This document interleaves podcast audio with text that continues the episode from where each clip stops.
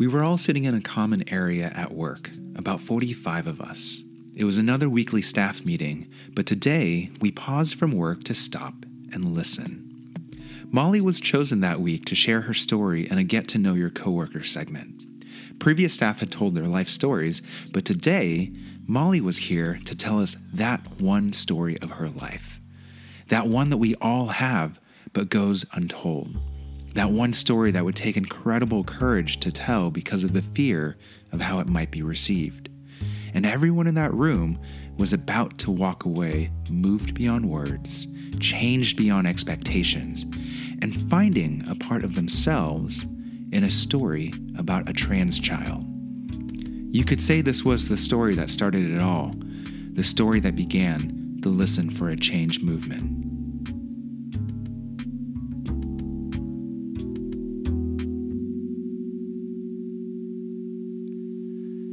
I'm Tai Chu, and this is Listen for a Change, a podcast featuring stories on social justice from voices often unheard. I started Listen for a Change as a monthly story hour that uses personal narratives to bring perspective and empathy to divided communities. This isn't just storytelling, this is an intervention to restore compassion. Our first official story hour was in 2016 around the time of the presidential elections. Tensions were high, and people were seeking out real stories from communities that were at the center of a lot of debate and vitriolic media coverage. In thinking about my first set of storytellers, I immediately remembered Molly's story that day at our workplace and the profound impact it had in opening up hearts and minds. I knew I had to showcase the power of her story as an example of how personal storytelling can truly change the world. Here now, we listen to Molly's story as it was recorded at our December 2016 event. I used to have one of those giant canvas pictures next to my bed it was a picture of my firstborn. And I would lay on the side of my pillow and look at that picture. And I would see a little boy on the verge of turning two, just barely able to reach the pedals on this faded red tricycle. He had the most perfect distribution of freckles across his little nose. He had the most perfect little pink rosebud lips. And I was wrapped around every little finger. And there was nobody that could have told me that that child was not who I thought he was. Like, sure, I was open to the idea that he was going to be a teacher instead of a CEO, a skateboarder instead of a librarian. But nobody, and I mean nobody, can prepare you for the moment that you realize that that little boy was born to be a girl. Nothing could have prepared me for the moment that I had to say goodbye to that little boy, and instead welcome a daughter in his place. With, I had to replace my dreams and hopes for him with a whole new set of dreams and hopes, and like a ton of fear for her. It started really early, like way earlier than you might expect it. Four years ago, we were visiting family, and I watched my then 18 month old son go batshit crazy over his first discovery of dresses. I watched his head almost spin off when he realized there were fairy wings attached. Our relatives laughed and they took pictures and they said, Oh, these are going to be so great to embarrass him at his wedding one day. And I like laughed along, but I felt this little sense of nervousness arise in myself. And it was because I saw this amount of ecstasy emanating from his face that I had never seen before.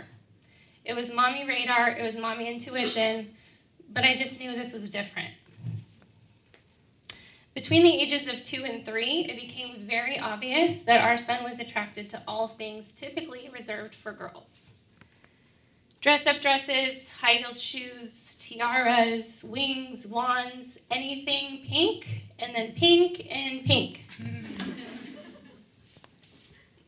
My husband and I now know how ridiculous this sounds, but we had real conversations that included the words, It's because you coddle him. Or when he grows up and he realizes that you play golf and you build houses and you play soccer, like this this is gonna pass. Like that's gonna be so cool and this is just gonna go away. There was definitely a time that we had ourselves convinced, and we had to because we were trying to parent this child that was contradicting everything we thought raising a boy would be like. We did everything in our power to try to find something else that would light him up the way a good tiara would. So we filled his life with dinosaurs and construction blocks and trucks and trains and Bob the Builder. And he never outright hated any of it. But nothing would light up his life like a princess anything. And my husband and I are now very um, embarrassed that we subscribe to these stereotypes. But day after day, his little boy world would lay there un- un- unplayed with and unexplored. And at the same time, I was feeling really lost and sad and confused. And most of all, I felt like I was really failing him. Then came D Day, also known as Dress Day. We took a family trip to Marshall's um, to look for I don't know what because we live in the suburbs, so we just go to Marshall's. and it was March. And I quickly realized that in retail terms, March is Easter dress season. And holy shit, Marshall's takes their Easter dresses really freaking seriously. They had a floor to ceiling Easter dress display that we all saw at the same time. So my husband and I looked at each other just in time to hear Luke squeal with excitement.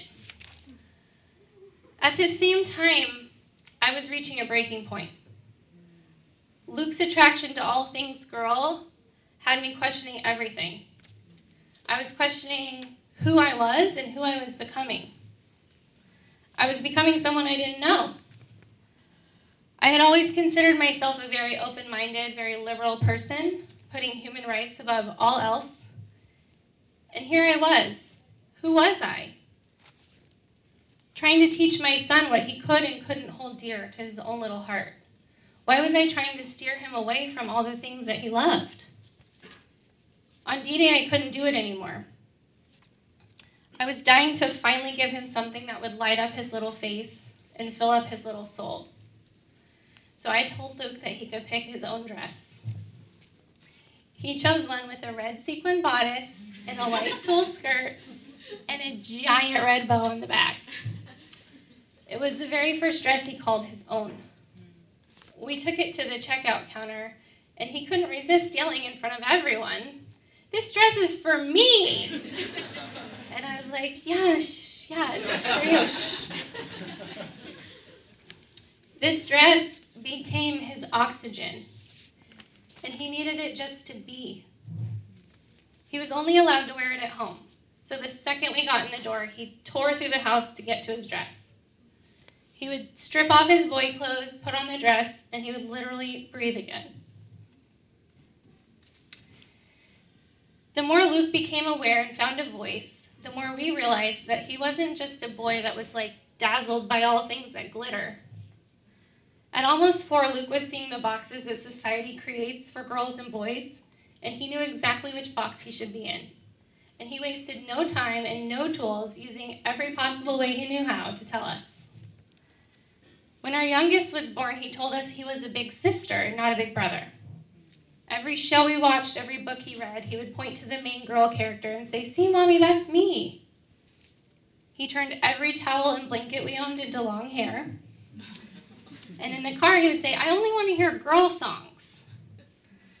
Pretty soon, it became even more intense with, Daddy, I have a vagina, I don't have a penis.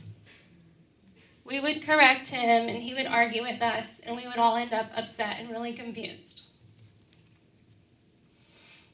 So one day, after his insistence on being a girl was growing in so much intensity, I brought him to Costco with me, which is another form of suburban entertainment. Um,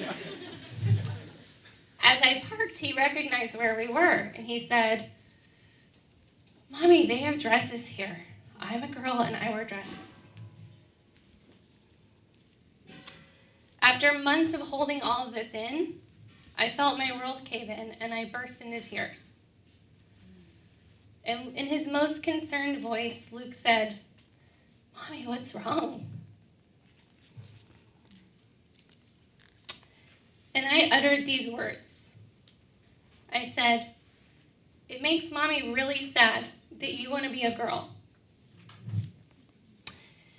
And to this day, this moment is the lowest point of my mommy career.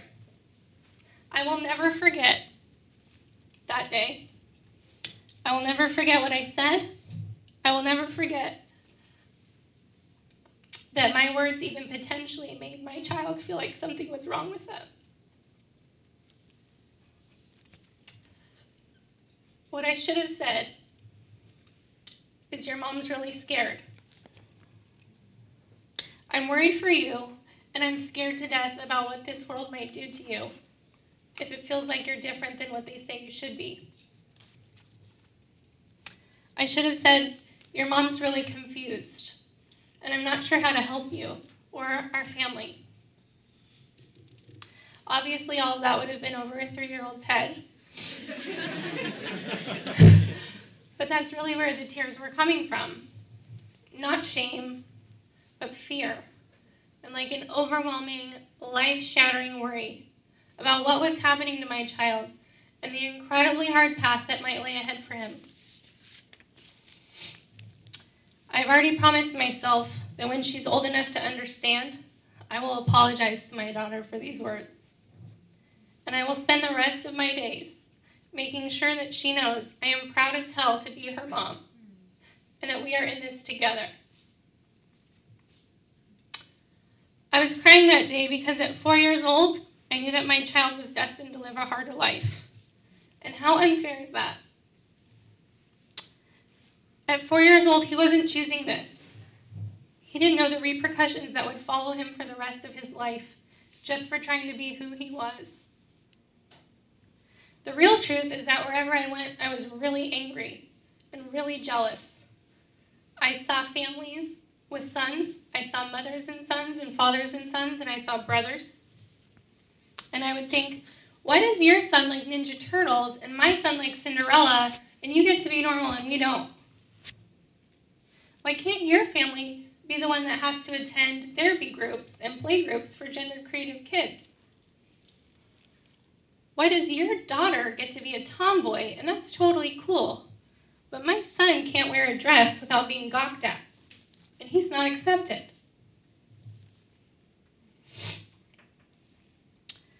By now, my husband and I had done a lot of research, a lot of support group attending, some deep soul searching, and a lot of wine drinking. With the help of some amazing organizations and professionals like Engender, Gender Spectrum, and the Kaiser Gender Center, we realized that having separate rules when we left the house was forcing and forcing him to wear boy clothes in public was the same as asking him to cover up how he felt inside. We were sending him the message that he needed to hide who he was that who he was was someone to be embarrassed about or ashamed of. We still don't know very much about parenting, but we do know this. We will never, we will always teach our children to be proud of exactly who they are and to never be ashamed. So we mustered up all the courage we had. We headed out into the world, holding hands, heads held high, hearts pounding, with our little boy in a dress we start, he started getting a choice in what he got to wear, and he always chose dresses and skirts. He asked if he could stop cutting his hair, and we honored that request. It really was like he was experiencing the world for the first time at four years old. The more he got to truly be how he felt inside, the more he blossomed and the more he wanted. We sent an email to friends and family announcing our support of our son's gender creativity and we were very lucky because we were met with immediate, immense support. We have learned along the way that most families are not. There were, of course, a couple of outliers, people who blamed us, telling us that this was happening because we didn't say no enough or we didn't set enough boundaries. But I knew they were wrong.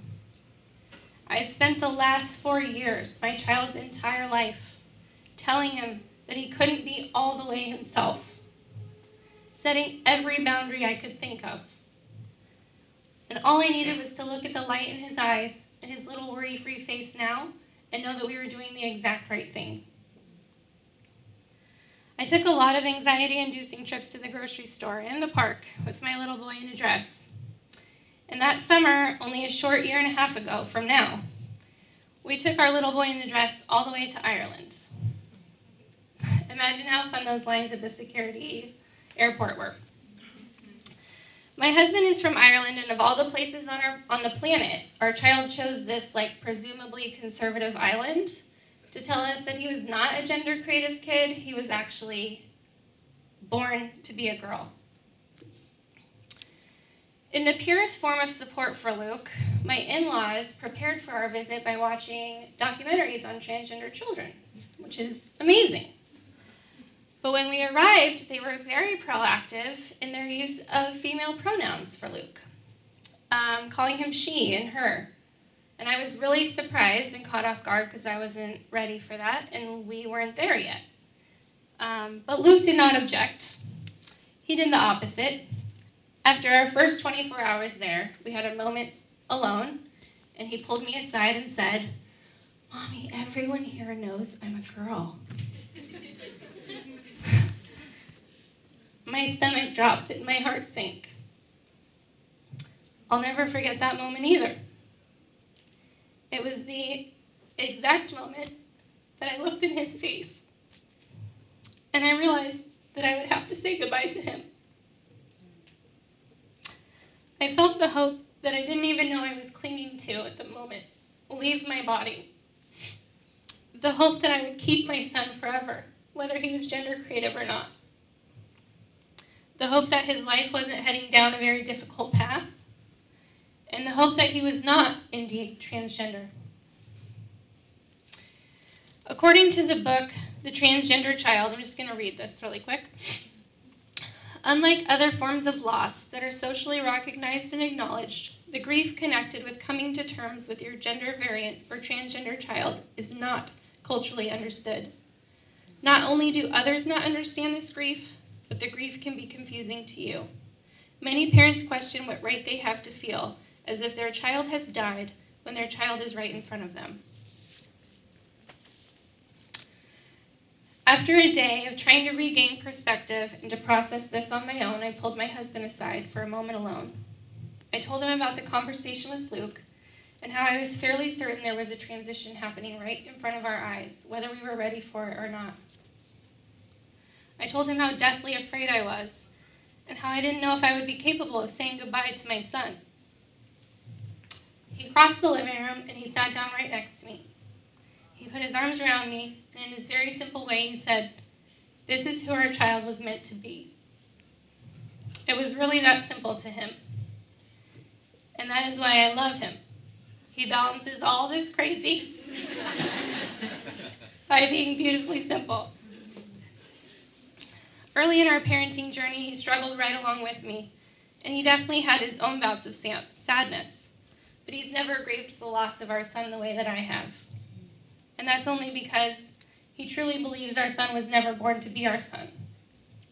He wonderfully and warmly accepts our daughter without question. He embraces her in all of her girlness with his open and perfectly strong arms. Thank God for him and those strong arms that I know my children and I will be able to fall into whenever we need them, because we are going to need them. When we got home from Ireland, we spent a few rocky weeks trying to work through a new name. This, again, was a really hard thing for me. I felt like giving my child a new name was the final piece of saying goodbye. But I also knew that a name was the biggest gift I could give my daughter to make herself feel whole. Husband and, my husband and I offered a few options each and presented her with a list of names that we approved of. this was because she wanted to name herself after Barbie movies. How do you name your child with your child? Let me tell you that there is no handbook for this. On the way to her first day of a brand new summer camp. Anyone know about summer camps in here? I tried again, and I reminded her that they are going to have name tags at camp. I said, You can either have your name tag say Luke, or you can try a girl name. And immediately she said, I want a girl name. And I was like, oh crap, because I wasn't really prepared for that answer.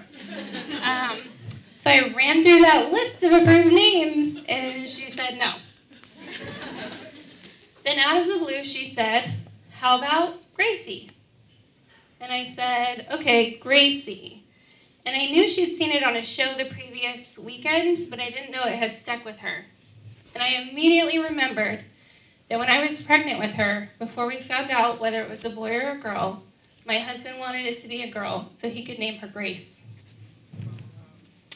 So I thought to myself, well, I know your dad will approve. so I said, okay, I like Gracie. Do you want to try it? She said, yep.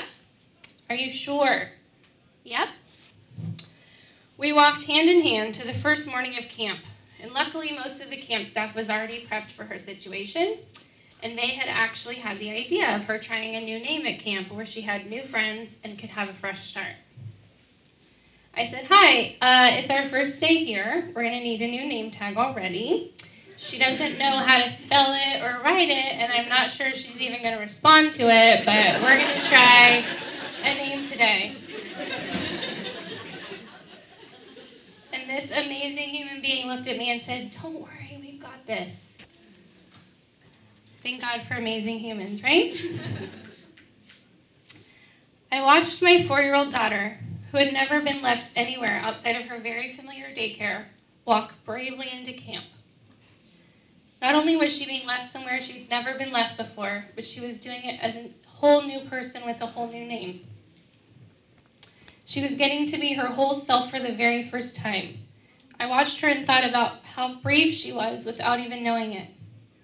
I was so in awe of her strength, her years of insistence. She never backed down until she made sure that she was heard. She walked right up to those kids and said, My name is Gracie. Do you want to play with me? After trying to slyly watch her for what I'm sure the staff thought was a very uncomfortable amount of time, I got into my car and I called my husband Shocker, I cried. and I said, I think we have a daughter named Grace now. And in his beautiful, simple way, he said, Really? That's great.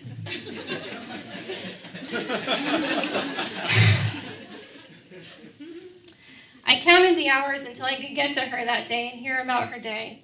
I picked her up and got a note from her leader that said, Gracie really embraced her new name today. She introduced herself to everyone with it and I sighed a relief that I think could be heard in Texas.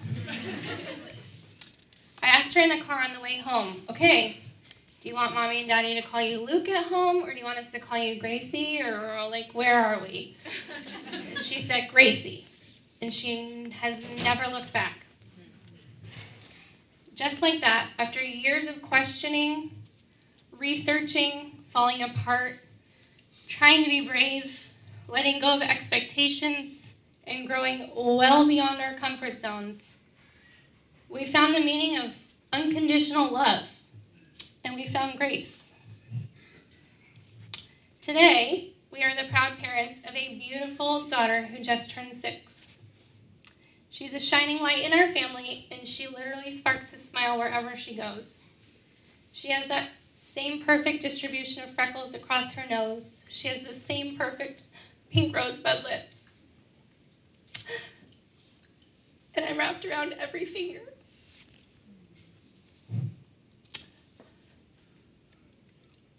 I'm done working working on trying to figure out what made her this way. And instead I'm working really hard to figure out how to keep that magical twinkle in her eye, no matter how different she is. We're navigating kindergarten the public school system, sports leagues that require birth certificates to sign up, dance class leotards, play dates, and learning to have to apply a lot of extra forethought to things that other parents don't. We're trying to figure out how to make sure she feels as safe to be herself as possible. Does this mean living privately in our community so that she can have as normal a childhood as possible? Does it mean being out and proud and advocating, finding safe people and places that understand and accept her for exactly who she is? Unfortunately, we don't know the answer. There's no right one. We're still learning, and we're letting Gracie help to guide us. We are so incredibly proud to have a transgender daughter, but I still wouldn't choose this path for either of my children only because I know society is not quite ready for them. This journey isn't all activism and empowerment and bravery and waving rainbow flags.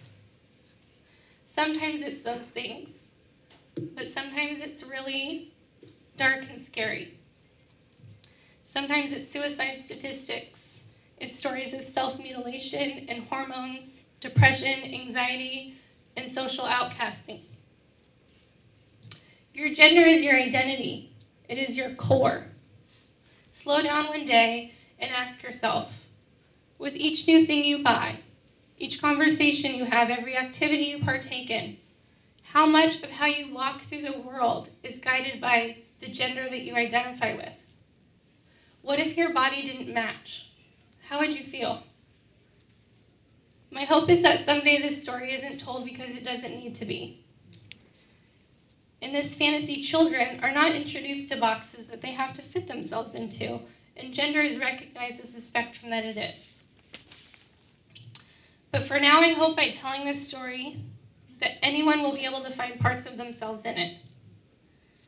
Especially because right now, in the landscape of the world, as we are all human beings, fiercely loving our children is one of the, our only universal truths It's one of the only things that we can agree on. Thank you.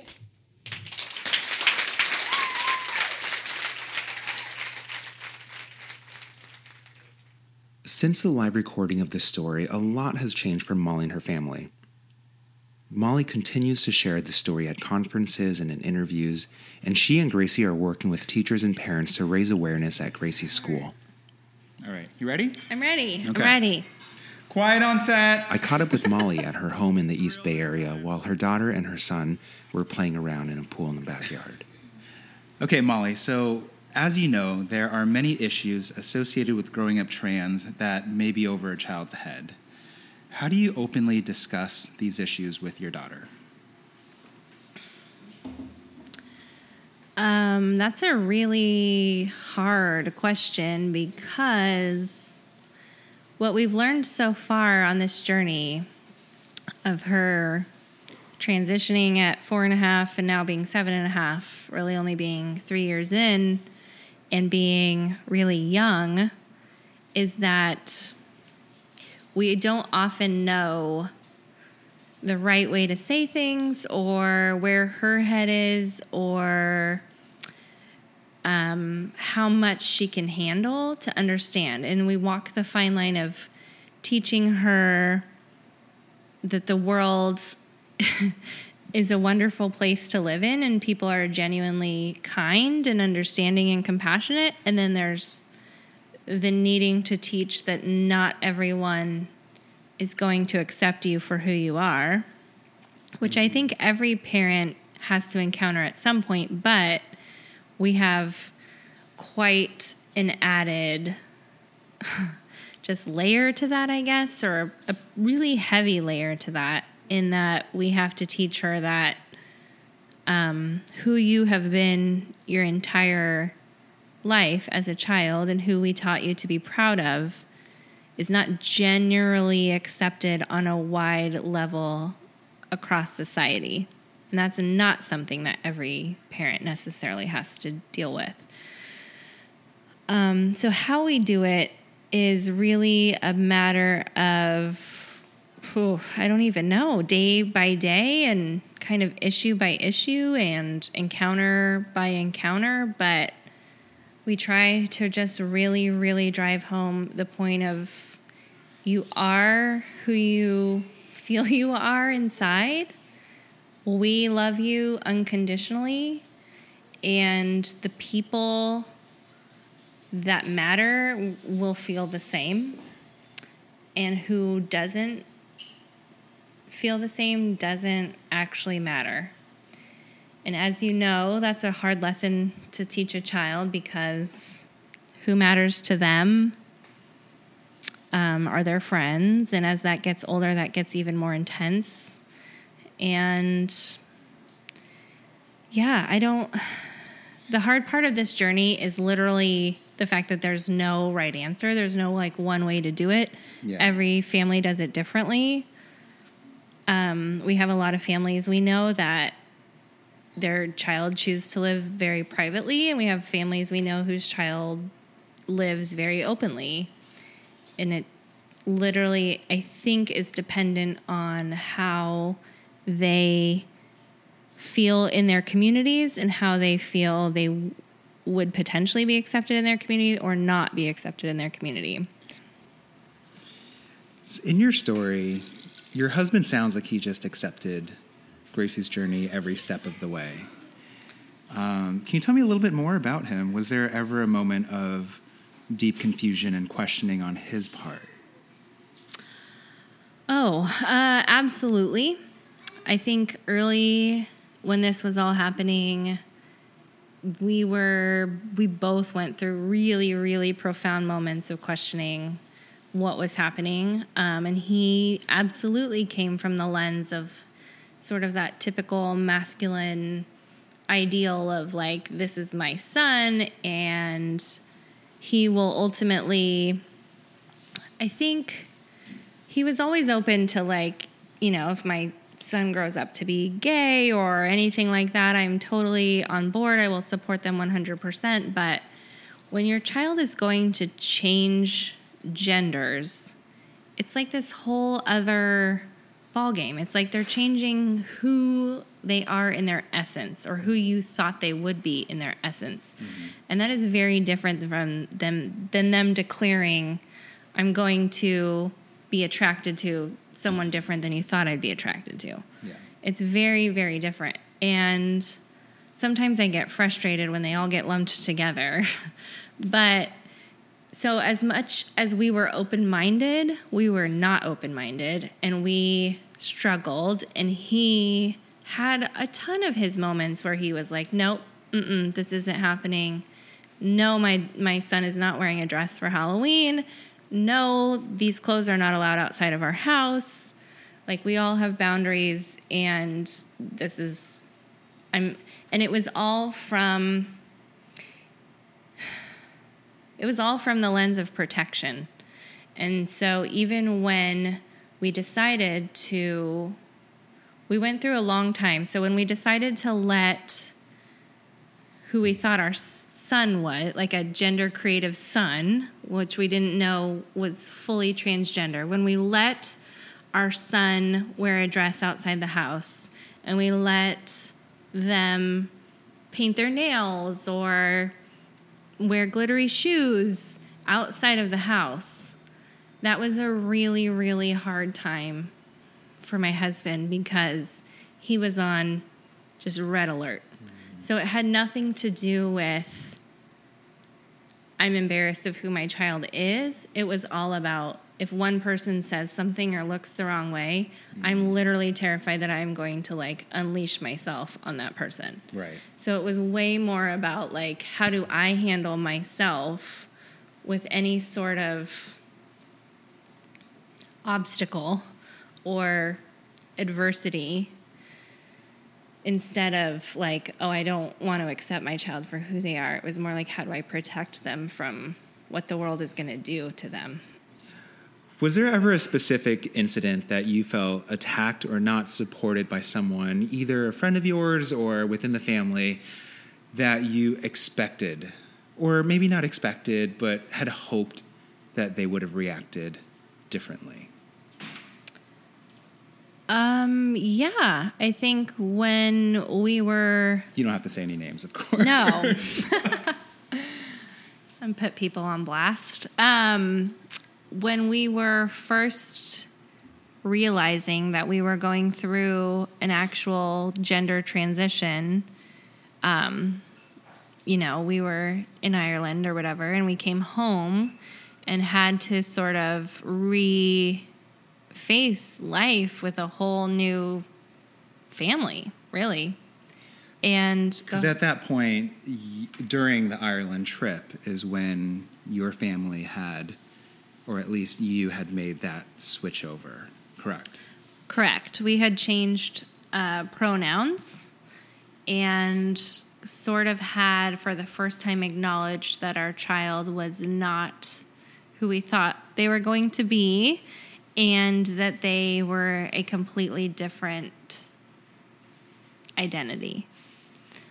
Um, and we accepted her for who she was on that trip and came home resolved to really live her truth. Um, but we had to go back to preschool. We had to go back to our friends and family. And uh, preschool was tough. So, as much as we tried, we, the director of the preschool at the time, was kind of like, oh, yeah, we can do this, but like if it requires me to read anything, I don't want to have to do that. Like that's out of the scope of what I need to work on. And also, um, over uh, we gave it probably about a month, and over that month there was an incident where they came up, the staff came up to me and said, "Well." Actually, I think what had happened is I had to go to them and say, hey, um, our kid says that you're still calling her by her old name. What is going on? And they were like, well, you know, the kids are struggling a little bit to say the new name. We think that maybe the old name could just be like a nickname. Oh. And I was like, mm, that's not really how this works. Right. And I could tell just in that moment that there wasn't really going to be a like a significant shift. Like they weren't going to guide the rest of the kids in that shift. They weren't going to really mentally make that shift. So we decided to shift preschools and just give Gracie a fresh start, and it was a really great decision um, she really got an opportunity to blossom and just really live who she was for a good mm, i think she lived for like eight months before she decided that she wanted to talk about it to her preschool class. Um, and so that's a whole nother story but um, that was one of the most kind of adverse moments that we encountered and then I think even leading up to that, there were family members that I would approach that I felt really close to and just say, like, I think there's something going on with my kid. Like, here's all the research I've done, here's what we're going through here. And they were just like, you know, you don't say no enough, or you don't like, you don't set enough boundaries and like you know most of the people like you know this is just a phase and nobody i would i won't say nobody but i will say that most people didn't totally know how to react which is fair because we didn't know what the heck but in that moment you just want people to tell you that it's okay to let your child be who they are Right. and we did we got some of that but not a ton so we were getting a lot of mixed messages which made it even harder to kind of find that resolution i guess you could say Was say all of this, I guess, um, behind closed doors? Uh, None of this ever made it to your daughter, did it? Or do you think she picked up on some of it? I mean, obviously the preschool stuff. yeah i'd say she picked up on the preschool stuff but the pre-work no she did not pick up on um, we were doing just a lot of that inside she i mean to be honest, I think she would pick up on our energy because we would have a lot of arguments where she would be like, I'm a girl and I have a vagina and I. da, da, da," And we would be like, No, you don't. You have a penis. You're a boy. Like, we literally had those arguments. They were mostly in the bathtub. Yeah. And it would be like I look back and I'm horrified. Well, that's typically not something parents have to No, but it's like we had about. no idea how to answer her when she would say that. Right. And so we were like hearing all these voices that said like it's a phase, you don't say no enough, da da da da da. And then we would hear the psychologists and those people be like, follow her lead, da da da da da, do this, do that. And it was tough. We didn't know what the right answer was. And that's why I continue to feel strongly about telling our story just because the families of these young kids we're in the Bay Area and that was still happening. And so I don't even, I mean, the families all across this country that are raising these kids just need to know that, like, just listen to them. That's all you have to do. And, like, they know what, what they're telling you is true and it's right. And if they change their mind, so what? You will still be there when they change their mind. You will still be there and you will recover and you will be their just be their safe space. Mm-hmm. That's all you have to do. And you don't have to get it right the first time, you don't have to get it right the 10th time. You just have to keep showing them that you're trying and that you are figuring out figuring it out with them and you hear them. That's all. And that's what I wish someone would have stepped up and said. Yeah. Yeah. Well, we're glad that we have your voice and your story to help to help others out there. Um, speaking of your story, it's very moving. It's very emotional. It's very impactful, but it's also not complete, right? It's an evolving story. Every single moment of every single day, you're encountering new challenges and new difficulties. But it's unique because we've captured the story that you've told up until this point in a way that you can share with others. And also, one day, Gracie will be able to listen to that story herself. And so, I wanted to ask you, um, speaking directly to Gracie, is there anything that you would like to say to future Gracie that, you know, if she listens to this story and this podcast one day, what do you want her to um, know? Tai, are you for real? That's a really, oh my gosh. I'm clearly, obviously, a very emotional person. And so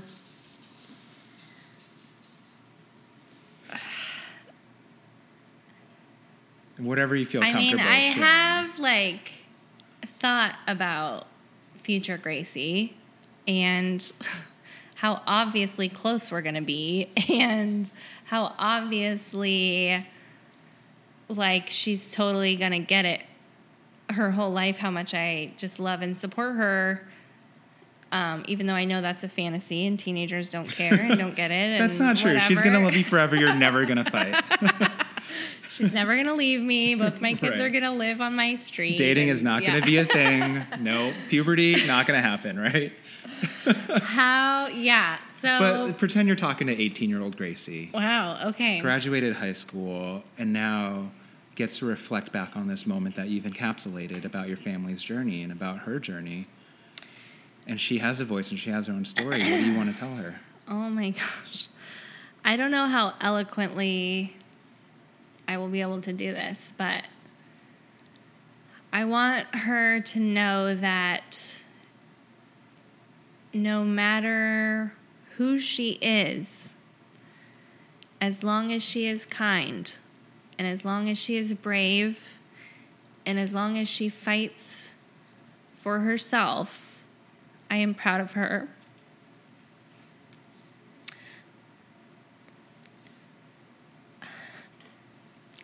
I love her more than I could ever describe in words. There's no part of her, no matter who she turns out to be, that I could ever not love or be ashamed of. I just love her unconditionally, and her dad does too. We've talked about it. We want to shape her to be the best person, but we already know that she's amazing. And I just want her to know that this journey that she's taken us on has made our lives more profound, and we are grateful. More than any feeling we have, we are grateful. And as much as the start was rocky, we are here and we will fight literally to the death for her and her brother. And we hope that she can grow up in a world that's accepting and that she can help shape that world for other people. And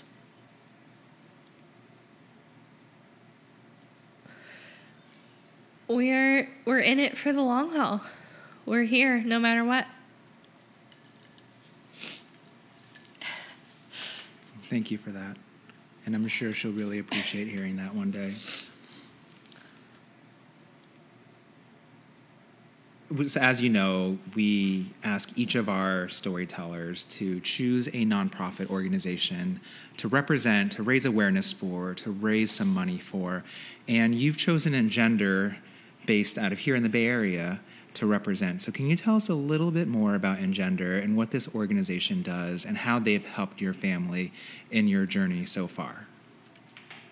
Yes, I would love to talk about Engender. Um, so, Engender was founded by a woman, but also in conjunction with several moms who basically it was born out of a play group that was born out of a parent support group here in the Bay Area. And it has grown and grown and grown in numbers of kids and families that need support. And so it encompasses the Bay Area, it encompasses the South Bay, and um, it runs parent support groups, kids support groups, uh, play groups for the young kids, and uh, most importantly, a uh, summer camp, like a summer day camp for these kids, their siblings, their allies.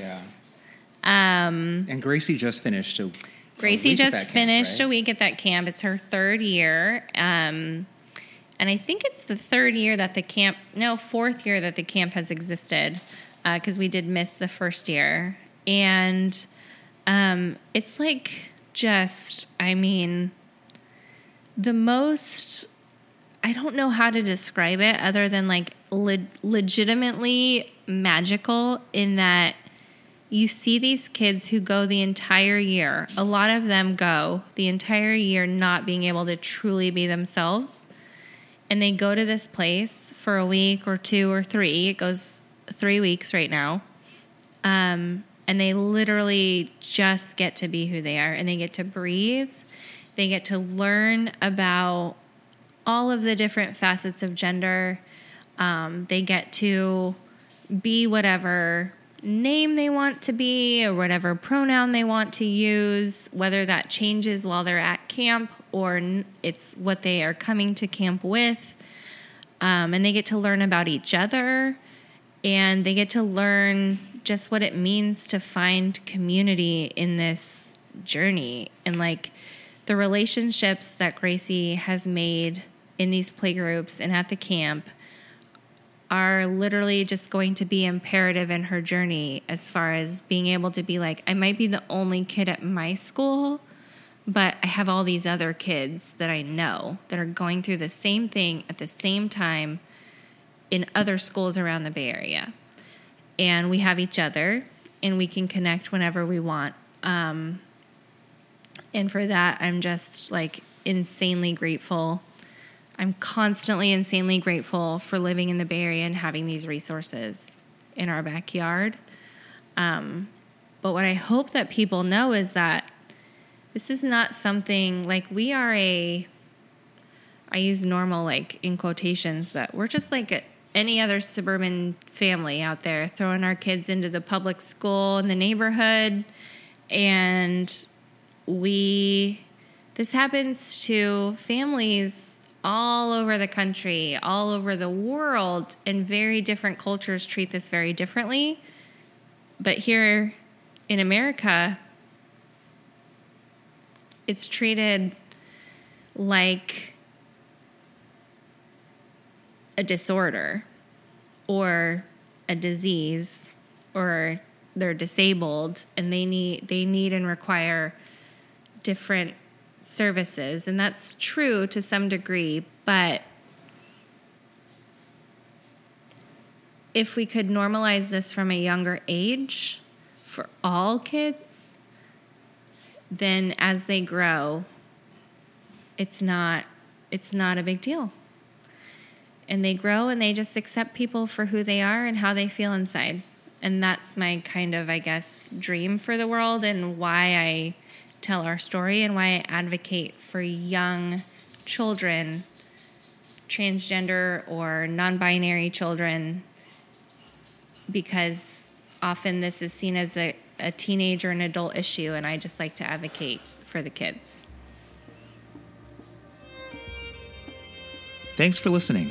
If you liked our show, be sure to check out listenchange.org to find our next in person story hour and learn more about our storytelling workshops.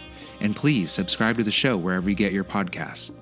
Our production team for this episode is David Scott, Gloria Martinez, and Isaac Silk. I'm Tai Chu, and remember, a story untold is simply a thought.